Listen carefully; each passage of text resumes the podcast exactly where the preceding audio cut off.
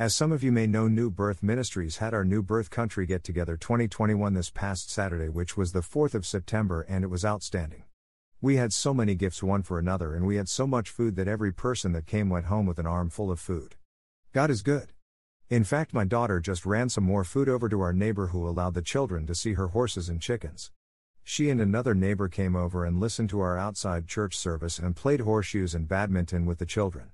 The children had a beautiful time period. We had one 10 year old boy that enjoyed the service and got prayed on. He had never experienced a church service of any kind. He came up and asked for prayer. Even if that gathering was just for that one soul, that one child, it was well worth it. I understand that, that there were some who didn't think that I could pull something like that off. You know how you hear things? The thing about it is, they were so right. Only God can pull something like that. By the way, the picture of the two males walking in the grass is my friend Ed and the 10 year old boy that wanted to get prayed on named Mark Anthony. They were having a wonderful time. If I had anything to do with it, it would be to remain a servant of the Most High God. And I give him all the glory. Our praise and worship echoed throughout the hills where I live.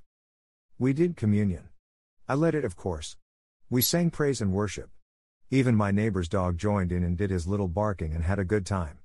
The pastor that delivered the word did a beautiful and anointed job so much that after it was over, I began to receive reports that it was like she was in certain people's kitchens or living rooms.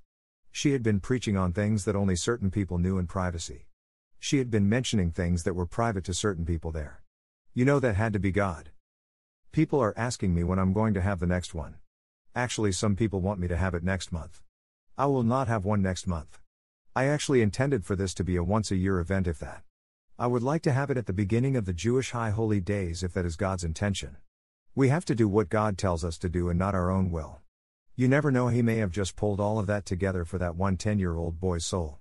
When God calls you to do a thing, make sure you're doing it for Him only. I had a wonderful time.